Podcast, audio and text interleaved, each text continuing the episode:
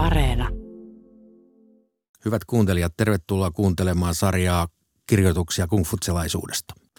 Tänään kuulette tämän sarjan 27. jakson.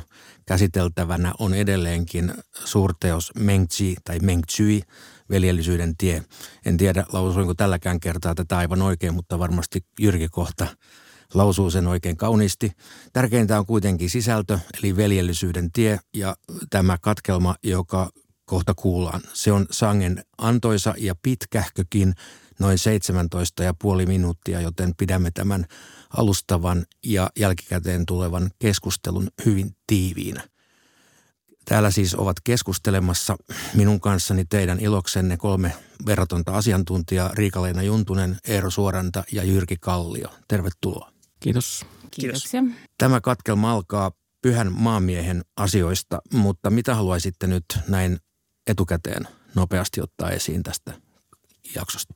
Tässä jaksossa tulee ilmi Monksen vastenmielisyys muita oppisuuntia kuin mestari Kungin opetuksia kohtaan. Eli tässä kritisoidaan erityisesti pyhän maamiehen oppia ja mohismia Muotsen oppeja. Sen lisäksi tässä tulee esille ihmisten välisten suhteiden periaatteet, joita Monkse puolestaan piti hyvin tärkeinä. Ne on mainittu aikaisemmin, mutta tässä jaksossa nyt määritellään, mistä niissä on kysymys. Joo, jatkasin tuosta samalta linjalta, eli Mönksen luontaisen epätasa-arvon puolustus. Ja näitä kohtia äh, kuunnellessa on hyvä muistaa, että nämä ovat kirjoittaneet muistiin nimenomaan Mönksen kumfutsalaiset kannattajat. Eli tässä hänen vastapuolensa esittävät argumentit eivät välttämättä ole sellaisia, mitkä he todellisuudessa olisivat esittäneet. Että tässä on tarkoitus saada Mönksu näyttämään hyvältä ennen kaikkea. Mielenkiintoista. Kuuntelemme tämän luentajakson. Kolmannen kirjan edellinen osa. Neljä. Muuan pyhän maamiehen opin seuraaja nimeltään Sy Sing saapui Töngiin Chuusta. Meni tapaamaan herttua Weniä tämän palatsiin ja sanoi. Tämä kaukaa tullut vieras on kuullut ruhtinaan täällä harjoittavan veljellistä hallintoa ja on siksi halukas saamaan tontin kaupungista ja tulemaan teidän maahanne siirtolaiseksenne. Herttua Wen antoi hänelle paikan asettua asumaan. Hänellä oli joitakin kymmeniä seuraajia, jotka kaikki pukeutuivat karkeisiin hamppuvaatteisiin ja punoivat sandaaleja sekä kutoivat istuinmattoja ruokansa eteen. Chen Liangin seuraaja Chen Xiang ja hänen nuorempi veljensä Sing tulivat haroja ja auroja selässään kantaen sungista töngiin. Chen Xiang sanoi – Olemme kuulleet, että ruhtinas täällä harjoittaa pyhien miesten hallintoa ja lienee siis itsekin esikuvallinen mies. Me olemme halukkaita tulemaan esikuvallisen miehen maahan siirtolaisiksi. Chen Xiang tapasi Xu Xingin ja ilahtui suuresti. Hän heitti pois entisen oppinsa ja ryhtyi syyn oppilaaksi. Chen Xiang tapasi sitten Möntsyyn – ja sanoi hänelle Sy Singin sanoin. Tsengin hallitsija on totisesti jalo ruhtinas, vaikka hän ei ole kuullutkaan oikeasta tiestä. Jalo ruhtinashan viljelisi rahvaan kanssa oman ruokansa ja hallitsisi maataan aamiaista ja illallista syödessään. Mutta nythän Töngissä vilja-aitat ja aarekammiot ovat rahvaan vahingoksi ja hallitsijan itsensä ylläpitämiseksi. Miten sellainen olisi jaloa? Mönksy sanoi. Eikö mestari Syyn pidäkin kylvää hirssiä saadakseen sitä myöhemmin syödäkseen? Chen Xiang vastasi. Totta kai. Entä pitääkö mestari Syyn kutoa kangasta saadakseen myöhemmin vaatetta ylleen? Chen Xiang vastasi. Ei, mestari Syy pukeutuu hampusta huovuttamalla valmistettuihin karkeisiin vaatteisiin. Entä käyttääkö mestari Syy päähinettä? Chen Xiang vastasi, käyttää. Mönksy kysyi, minkälaista päähinettä? Chen Xiang vastasi, raakasilkkistä päähinettä. Mönksy kysyi, itsekö hän sen kutoo? Chen Xiang vastasi, ei, hän vaihtaa sen hirssiin. Nönksy kysyi. Miksi mestari Syy ei kudo itse? Chen Xiang vastasi. Se haittaisi hänen viljelystöitään. Mönksy sanoi, eikö mestari syy käytäkin pataa ja höyrytysastiaa ruoanlaittoon ja rautaista auraa kyntämiseen? Chen Xiang vastasi, totta kai. Itsekö hän ne valmistaa? Chen Xiang vastasi, ei, hän vaihtaa ne hirssiin. Se, että vaihtaa hirssiä tarvekaluihin, ei ole vahingoksi savenvalajalle eikä sepälle. Tuskinpa siis se, että savenvalaja tai seppä vaihtavat valmistamansa tarvekalut hirssiin, olisi vahingoksi maanviljelijälle. Miksipä mestari Syy ei rupeaisi savenvalajaksi ja sepäksi niin, että saisi kaiken tarvitsemansa omasta talostaan? Miksi hän käy koko ajan kaikenlaista vaihtokauppaa käsityöläisten kanssa? Miksi mestari Syy ei luopuisi mokomasta vaivasta? Chen Xiang vastasi, kaikkien käsityöläisten taitoja ei voi harjoittaa yhdessä maanviljelyksen kanssa. Siis vainko taivaan piirin hallitsemista voi harjoittaa yhdessä maanviljelyksen kanssa. On mahtimiesten asioita ja vähäpätöisten miesten asioita. Se, että jokaisen itse pitäisi valmistaa käyttöönsä kaikki ne tarvekalut, joita sadan alan käsityöläisillä on valmiina, johtaisi taivaan piirin tuhoon. Siksi sanotaan, on niitä, jotka vaivaavat mieltään ja niitä, jotka vaivaavat ruumistaan. Ne, jotka vaivaavat mieltään, hallitsevat muita. Niitä, jotka vaivaavat ruumistaan, muut hallitsevat. Ne, joita hallitaan, ruokkivat muut. Niitä, jotka hallitsevat, muut ruokkivat. Tämä on säännönmukaisuus kaikkialla taivaan alla. Muinaishallitsija jaon aikaan taivaan piiri ei ollut vielä vakaa, vaan tulvavedet velloivat kaikkialla ja kaikki taivaan alla oli veden vallassa.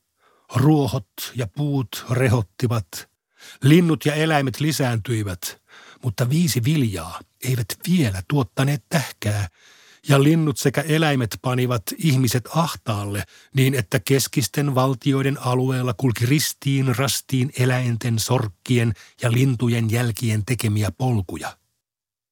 Yksin Jao oli huolissaan tästä, ja hän nosti Shunin panemaan asian järjestykseen. Shun nimitti Jiin kesyttämään tulen, ja Ji pani tuleen vuoret ja suot ja poltti ne niin, että eläinten ja lintujen piti paeta piiloon.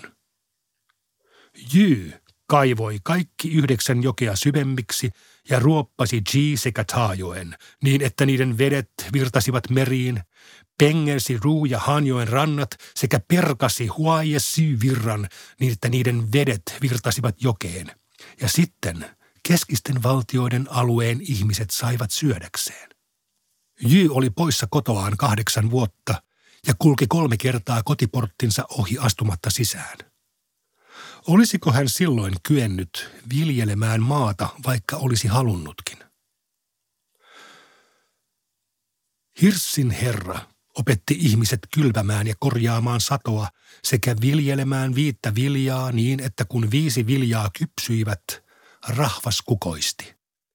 Sellainen on ihmisten tapa olla ja elää, että vaikka he saavat kylliksi syödäkseen lämpimiä vaatteita ja mukavan asumuksen, niin vailla opetusta he ovat lähes eläimiä ja lintuja. Pyhä mies, Shun, oli siitä huolissaan ja nimitti Sien väestöministeriksi, ja tämä opetti ihmisten välisten suhteiden periaatteet. Isän ja pojan välillä vallitkoon kiintymys. Ruhtinaan ja alamaisen välillä vallitkoon oikeamielisyys. Miehen ja vaimon välillä vallitkoon eroavaisuus. Varttuneiden ja kasvavien välillä vallitkoon ikäjärjestys. Ja kumppanien ja toverien välillä vallitkoon luottamus. Jao sanoi, teettäkää heillä työtä ja saakaa heidät tulemaan luoksenne. Oikaiskaa heidän virheensä ja ojentakaa heitä. Tukekaa heitä ja ottakaa heidät siipienne suojaan. Saakaa heidät tyytymään osaansa sekä kannustakaa heitä hyveellisyyteen. Kun pyhä mies kantoi huolta rahvaasta tällä tavalla, miten hänellä olisi ollut vapaa aikaa käytettäväksi maanviljelykseen? Jaon huolena oli, että hän ei löytäisi ketään Shunin kaltaista avukseen. Shunin huolena oli, että hän ei löytäisi ketään Jyyn ja Kao Jaon kaltaista avukseen. Se, jonka huolena on, että ei saa sadan muun maansa tuottoa parannetuksi, on pelkkä maamies. Prinssi, joka jakaa vertaisilleen vaurautta, osoittaa hyvän tahtoisuutta. Joka opettaa vertaisilleen hyvyyttä, osoittaa uskollisuutta. Joka löytää jonkun vertaisensa rinnalleen pitämään huolta taivaan piiristä, osoittaa veljellisyyttä. Niinpä on helppoa antaa taivaan piirin hallinta jollekulle, mutta vaikeaa löytää joku rinnalleen hallitsemaan taivaan piiriä. Mestari Kung on sanonut, suuremmoinen oli jaon ruhtinuus. Yksin taivas on suuri, ja yksin jao oli sen viroinen. Niin monitahoinen, että rahvas ei kyennyt antamaan hänelle hänen taitoihinsa viittaavaa nimeä. Tosi ruhtinas oli Shun, mahtavaakin mahtavampi. Koko taivaan piiri oli hänen, ja silti hän ei ominut sen hallintoa itselleen. Eikö Jaon ja Shunin muka tarvinnut vaivata mieltään hallitessaan taivaan piiriä? Heidän ei vain tarvinnut vaivata itseään maanviljelyksellä. Olen kuullut, että meidän sialaisten opeilla on muutettu vierasheimoisia. Mutta en ole kuullut, että meitä olisi muutettu vierasheimoisten opeilla. Chen Liang oli vierasheimoisten Jun maan kasvatti, joka iloitsi kuullessaan Joan Herttua Tanin ja mestari Kungin tiestä niin, että tuli tänne pohjoiseen ottamaan oppia keskisistä valtioista – Kukaan pohjoisen oppineista ei ollut häntä edistyneempi opinnoissaan, ja häntä kutsuttiinkin poikkeuksellisen eteväksi ritariksi. Te ja veljenne palvelitte häntä kymmeniä vuosia, mutta kun tuo opettajanne kuoli, te käänsitte hänelle selkänsä. Mestari Kungin poismenoa seuranneen kolmatta vuotta kestäneen suruajan loputtua – hänen opetuslapsensa valmistautuivat palaamaan koteihinsa. He veivät kätensä yhteen rinnalleen ja kumarsivat Tsykungille, katsoivat toisiaan ja itkivät äänensä käheiksi. Sitten he lähtivät. Mutta Tsykung kääntyi takaisin, rakensi mökin haudan luokse ja asui siellä yksin kolme vuotta ennen kuin palasi kotiin.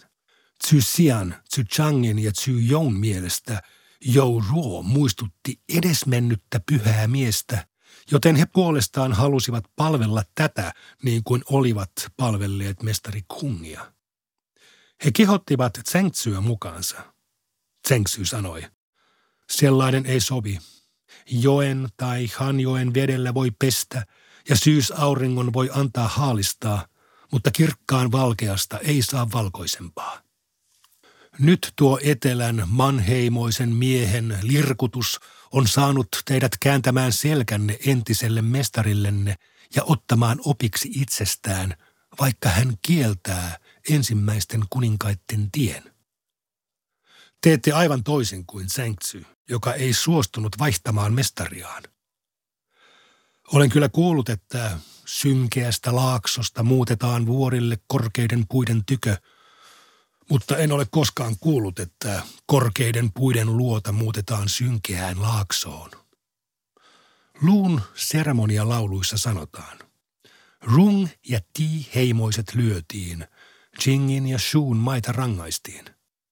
Joan Herttua Tan siis halusi lyödä vierasheimoiset, mutta te haluatte ottaa heiltä oppia ja siis muuttaa meitä huonommiksi – Chen Xiang sanoi. Jos seuraisimme mestari syyn tietä, torihinnat eivät vaihtelisi eikä valtakunnassa olisi keinottelua. Vaikka torille menisi viisi vaaksaa pitkä poikanen, kukaan ei häntä petkuttaisi. Puuvilla ja silkkikankaat, jotka ovat yhtä pitkiä, olisivat saman hintaisia. Yhtä painavat hamppu ja silkkipaalit olisivat saman hintaiset. Yhtäläiset määrät, mitä tahansa viittä viljaa, olisivat saman hintaiset. Suuret olkisandaalit olisivat saman hintaiset kuin pienet. Mönksy sanoi, tavarat eivät ole samanveroisia. Se on tavaroiden olemus. Jotkin ovat kaksi kertaa tai viisi kertaa, jotkin kymmenen tai sata kertaa, jotkin tuhat tai kymmenen tuhatta kertaa kalliimpia. Jos te pidätte kaikkia tavaroita samanarvoisina, sotkette koko taivaan piirin järjestyksen. Hei kai kukaan haluaisi valmistaa olkisandaaleja, jos suurista saisi saman hinnan kuin pienistä. Mestari syyn seuraaminen johdattaisi kaikki keskinäisen keinottelun tielle. Miten hänen opeillaan voisikaan hallita valtakuntaa? 5. Muot syyn seuraaja Yicher halusi tulla tapaamaan Möntsyä Syypiin suosituksesta. Möntsy sanoi, minä kyllä haluaisin tavata hänet, mutta olen sairaana. Toivuttuani menen tapaamaan häntä. Yicher älköön tulko. Myöhemmin eräänä päivänä Yicher halusi taas tavata Möntsyyn. Tämä sanoi, tänään voisin kyllä tavata hänet. Jos en tapaa häntä, en saa hänen tietään suoristettua. Parempi, että tapaan hänet. Olen kuullut, että mestari J on Muotsyn seuraaja. Muotsyylaisten tapa järjestää hautajaiset vaatii niukkuutta. Kun mestari J haluaa muuttaa kaikkien muidenkin tavan taivaan alla, tuskin hän pitää omaa tapaansa vääränä eikä anna sille arvoa. Kuitenkin mestari J hautasi omat vanhempansa komein menoin, eli kohteli heitä halventavasti. Sy Pi välitti Mönksyn sanat mestari Jille. Mestari J sanoi, te kirjanoppineet kerrotte, että muinaiset hallitsijat kohtelivat alamaisiaan kuin olisivat paaponeet pienokaisia. Mitäköhän tuo sanonta tarkoittaa? Minä, Jer, arvelen sen tarkoittavan, että rakkaudessa ei ole erilaisia asteita ja sen toteuttaminen alkaa omista vanhemmista ja muista sukulaisista. Pi välitti nämä sanat Möntsylle, Möntsy sanoi. Mestari J siis arvelee, että kiintymys oman veljen lapseen on samanlaista kuin kiintymys naapurin pienokaiseen. Tuo sanonta on vertauskuvallinen. Jos pienokainen ryömii kaivoon, se ei ole hänen vikansa. Kaikkien taivaan synnyttämien olentojen tuntemalle kiintymykselle on taivas antanut vain yhden juuren, sukulaisuuden. Te mestari J puhutte kuin juuria olisikin kaksi. Ammoisten aikojen alussa oli kai tapana jättää vanhemmat ja muut sukulaiset hautaamatta ja heidän kuollessaan ottaa heidän ruumiinsa ja heittää ne rotkoon. Kun omaiset toisena päivänä kulkivat rotkon ohi, ketut ja supikoirat söivät ruumiita ja kärpäset sekä mäkäräiset imivät niitä. Omaisten otsalle nousi hiki, eivätkä he kestäneet katsoa ruumiita syrjä silminkään. Hiki ei noussut häpeästä muiden ihmisten edessä, vaan kohosi kasvoille sydämen syvyyksistä. Ja siksi omaiset palasivat kuokan ja vasun kanssa piilottamaan ruumiit näkyviltä. Kun kerran ruumiiden piilottaminen oli vilpitön teko, niin täytyy olla oikean tien mukaista, että kuuliaiset pojat ja veljelliset miehet tänäkin päivänä piilottavat vanhempiensa ja muiden sukulaistensa ruumiit. Syytsy kertoi nämä sanat Jitsylle. Jitsy turhautui ja sanoi apeana, kylläpä minulle luettiin lakia. Varsin selkeää ja luontevaa prosaa enimmäkseen, mutta silti täältä on varmaankin syytä ottaa joitakin näkökohtia esiin, hyvät asiantuntijat. Olkaa hyvä. No tässä ensimmäisessä jakeessa Bongse arvosteli tätä pyhän maamiehen oppia, mutta ennen kaikkea hänen kritiikkinsä kärki kohdistuu näihin kahteen veljekseen, Chen Xiangin ja Chen Xingin, jotka seurasivat aikoinaan toista opettajaa, sellaista miestä, joka oli itse muuttanut mestari Kungin oppien houkuttelemana keskisten valtioiden alueelle. Ja nyt nämä veljekset olivat luopuneet tämän mestari Kungin oppeja seuranneen opettajan tiestä ja kääntyivät nyt tämän pyhän maamiehen opin seuraajan, tällaista paluuta luontoon kannattaneen seuraajan puoleen. Ja tämä oli se Mönchson mielestä kaikkein pahin asia todennäköisesti tässä, että hylättiin nämä hyvät mestari Kungin opit. Täällä korostetaan esimerkiksi naisen ja miehen eroavaisuutta jonkinlaisena ihanteena. Riika-Leena, mitä mieltä sinä olet tästä? Mitä se tarkoittaa? Tässähän tuodaan esille sellainen niin kuin kungfutselaisuuteen hyvin voimakkaasti jäänyt perusajatus siitä, että yhteiskunta on luontaisesti epätasa-arvoinen. Eli siis niin kuin luonnollisessa yhteiskunnassa ei ole tarkoituskaan kaikkien olla tasa-arvoisia. Ihmisillä on erilaiset roolit ja sitten se yhteiskunnan tasapaino tulee siitä, että kaikki hyväksyy nämä roolinsa ja sisäistää ne ja pysyy niissä, pysyy niin kuin ruodussaan. Ja teoreettisestihan se oikeasti pitää paikkansa. Jos kaikki ovat tyytyväisiä siinä roolissaan ja toteuttavat sitä rooliaan, mikä heille on annettu, niin rauha säilyy perheen sisällä ja siitä yhteiskunnan ulkopuolella. Mutta tosiaan nämä, kaikki nämä tällaiset ö, viralliset määritelmät suhteille, niin nehän sisältää sen epätasa-arvon. Eli niitä löytyy perheen sisältä, isä-poika, sit yhteiskunnallisesta asemasta, sukupuoli määrittää epätasa-arvoa, ikä määrittää epätasa-arvoa. Ainoa sellainen niin kuin tasa-arvoinen suhde ihmisten välillä, mikä tästä tulee, on ystävät. Mutta tässäkin on tietenkin se oletusarvo, että he ovat suunnilleen samanikäisiä tai sitten samasta yhteiskuntaluokasta. Tässä nyt taas Mönchsön tekstissä todetaan, että veljellinen hallinto on nykykielellä sanottuna vetovoimatekijä. Eli se on jotain, mikä houkuttelee ihmisiä muuttamaan vaikka toiseen valtion, kun siellä on asiat hyvin ja yhteiskunta toimii.